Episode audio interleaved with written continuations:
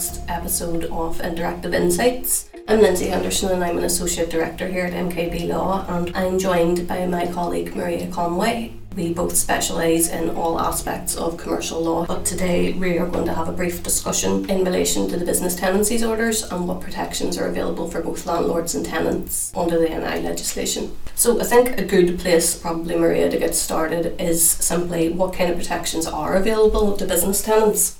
Thanks for the introduction there, Lindsay. As you said there at the outset, the principal legislation in Northern Ireland is the Business Tenancies Northern Ireland Order. It's basically intended to give tenants security of tenure. In plain English, this is really the right of a tenant of a property to occupy it after a lease expires unless a court should order otherwise.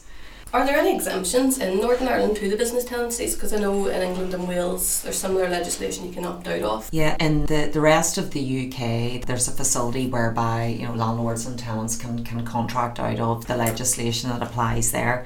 In this jurisdiction, the ability to contract out is pretty rigid. Now, the starting point, really, whether you're acting for a, a, landlord or a tenant, is actually to establish whether the legislation applies and whether actually you might fall into to one of those uh, exceptions.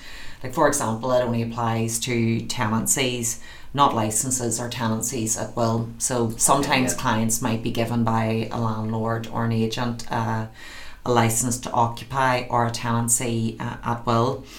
The distinction, though, when it comes to that, isn't necessarily the document itself, but actually rather the concept of exclusive possession.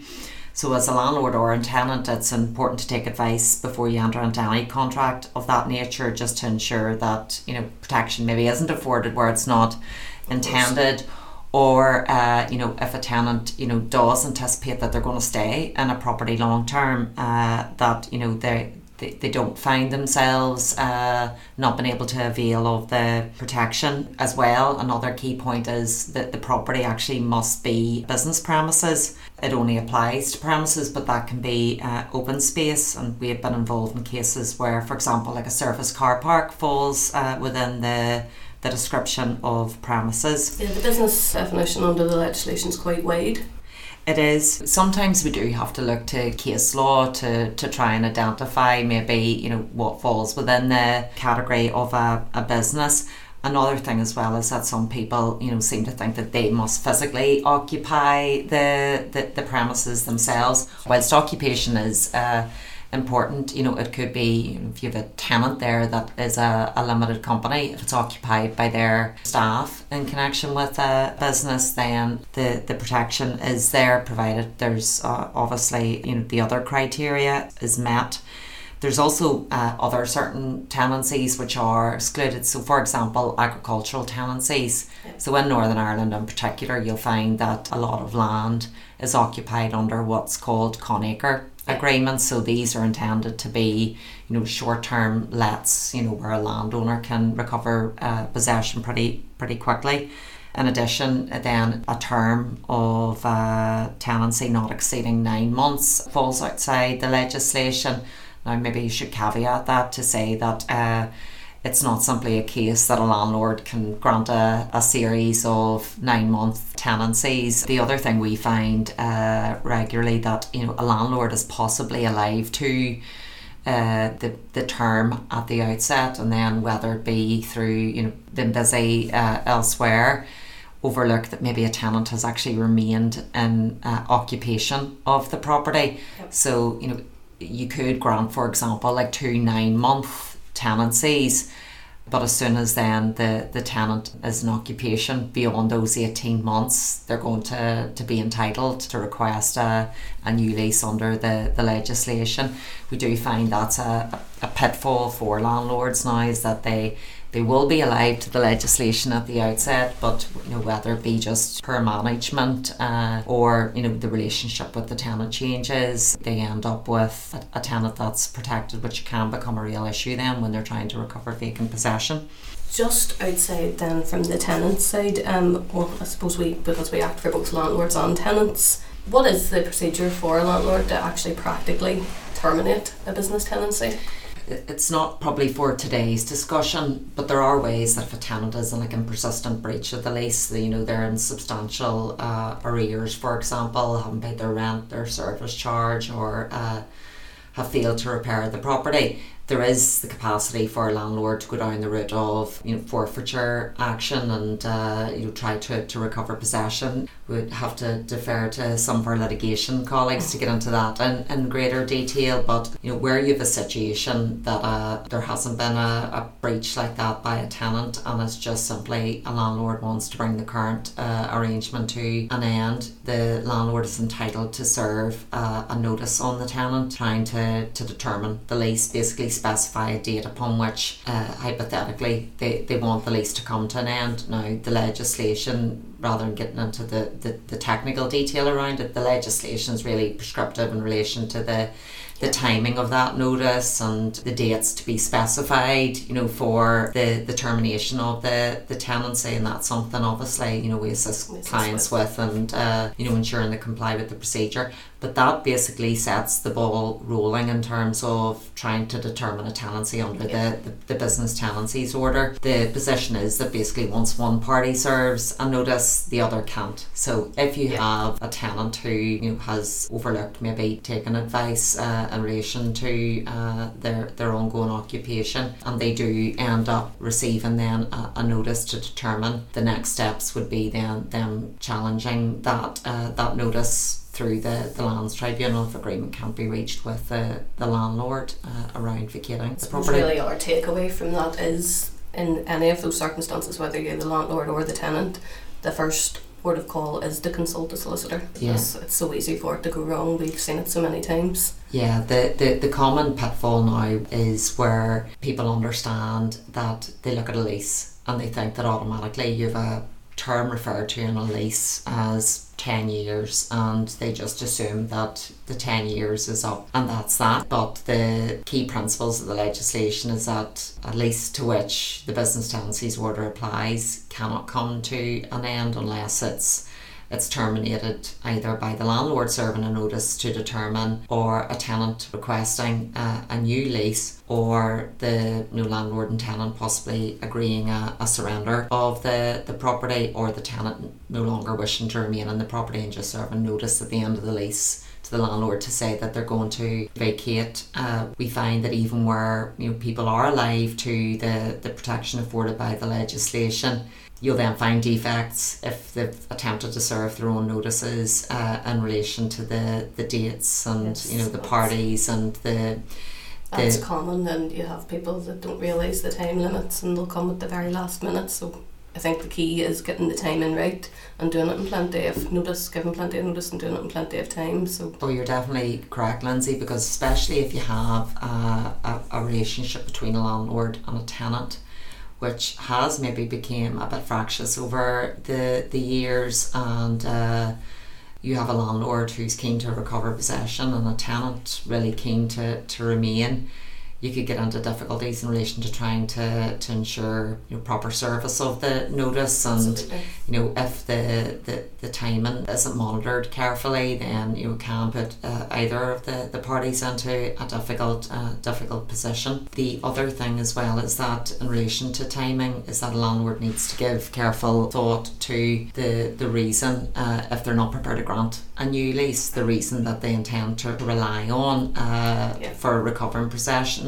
so the, the legislation sets out a, a, number of grounds which landlords will seek to, to rely on. These can vary uh, depending on the individual circumstances. The most common one that we see where landlords not prepared to grant a new lease is where the landlord wants the property back for the purposes of redevelopment. We normally look at the, the grounds. There's fault grounds and non-fault grounds. So a landlord will sometimes refer to these fault grounds. These are, for example, you know, a tenant has been naughty over the years, hasn't paid the rent when they were meant to, and uh, alluded to earlier issues around repair. The difficulty for a landlord, though, relying on those grounds, is that the tenant can possibly remedy the breach and it's a bit harder then for them to, to rely on that for the purposes of recovering possession.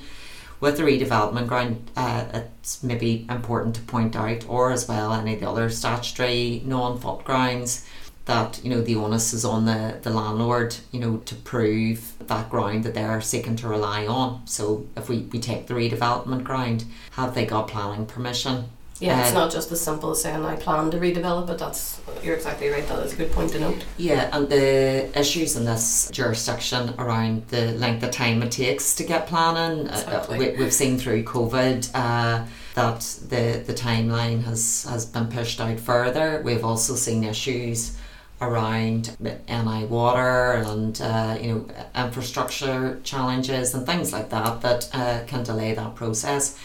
So, you know, if you're advising a, a, landlord, we would normally uh, s- uh, suggest to them that, you know, they make sure that, you know, they have those proofs well under underway. Another one that can come into the equation would be, you know, is the landlord, you know, is the intention real to, to redevelop? You know, it's not just a smoke screen. that's correct, because you could have a landlord who has agreed to, to sell uh, a property verbally, you know, subject to getting planning permission, subject to getting, you know, vacant possession. And uh, does beg the, the question, you know, what is the, the true intention? You know, we've seen now the, the ground that sometimes a landlord can rely on uh, where they intend to occupy the premises for their own purposes we've seen the tribunal drill down into the landlord's intention, you know, their ability to, to run a similar business, for example. What has their experience been?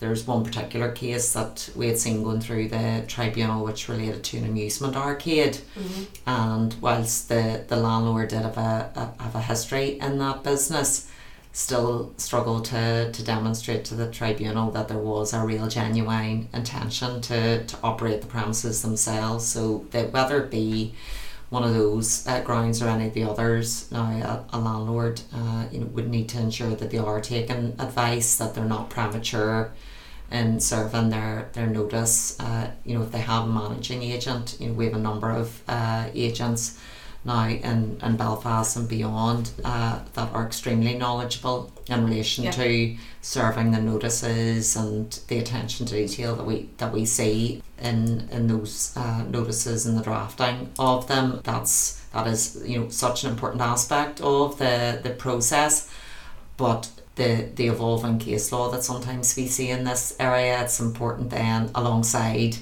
You need both. the yeah, You you're need- right. You need the legal input as well. Yeah, so the procedural, you know, those procedural requirements, you know, whether it be a managing agent or whether it be a solicitor that's dealing with it, are crucial. But also actually understanding that, you know, if an agreement can't be reached amicably between a landlord and tenant, what's the, the likely position to be, you know, in a, in a hearing before the lands tribunal and, you know, what difficulties you can be avoided whether you're acting for a landlord or, or a tenant. So that's again, you'd mentioned uh, earlier that yeah, at an early stage, you know, take take some advice on it. The the last thing that you, you really want to see happening to your client is that, you know, rather than dealing with the substantive issue, there's a, a point taken by the other party in relation to you know meeting the initial requirements of the legislation, whether that be around the wording of the, the, the notice or, or otherwise. So it's uh, it, it's sensible you know to ensure that those things are boxed off, which means that you can get down to the detail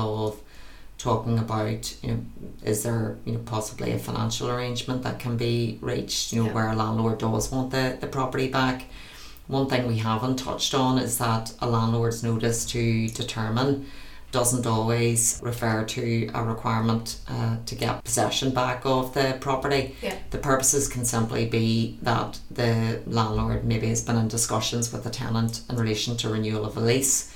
Those discussions maybe haven't came to, to anything and they want to bring the current lease to a, an end and grant a new lease whether that be at the at the same term or otherwise at a different rent and the the discussion then is in relation to the the rent and the, the terms of that that renewal. And again if the procedure is followed it allows them for, for engagement uh, between expert valuers rather than it being uh, a landlord or a tenant racking up legal costs you know it's It's more we're, cost we're efficient all around. yeah, we're facilitating a, a, a discussion. You know, if they can't get get agreement uh, any earlier in the in the process.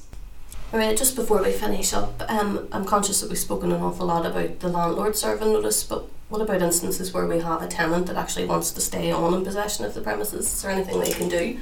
Yeah, t- tenants can approach this in, in, in different ways. You know, sometimes if you have, that depends on the, the particular sector, but you know, if a tenant is sitting looking at you know rents, you know, going up around them, you know, new leases been granted, you know, with price per square foot possibly way in excess of what they're paying, they they may actually sit back and do nothing, and uh, the the fear obviously is that the landlord then in turn serves a notice on them and they lose a degree of control over the direction of the Yeah. the, the process but they're they're aware though that if they serve a, a, a notice that it's likely to lead to an increase in rent so the notice that we're talking about there is really a, a tenant looking to bring the lease to an end but requesting a new lease Yeah. and on what terms they would like that new lease to, to be so for a tenant, uh, it may be that they, they want to serve that to try and get that uh, security tied down and uh, you know to, to know that there's certainty around that Yeah, and that rather land, than a landlord saying, yes, we'll discuss it down the line. yeah that, that that's correct and the other thing as well is from a landlord's point of view you know depending on market conditions that might dictate whether they you know basically let the the tenant sit and, and overhold under the, the lease so there is uh, we, we act for several tenants who will expedite the, the process and want to to control really the the, the, the starting rent proposed and uh, to, to uh, you know have their their own experts engaged at at uh, an earlier occasion uh, in the process. And again, that's something we can assist with. Yes, definitely. You know, we, we, we act for both landlords and tenants, and you know, strategically, you know, we can give clients uh, a steer as to what the, the best direction is for them. Maria, that was really great. Thanks so much. Um, and if you are affected by anything that Maria and I have discussed today, by all means, please contact us. If you are interested in any of our upcoming interactive insights, keep an eye on MKB Law's social media channels.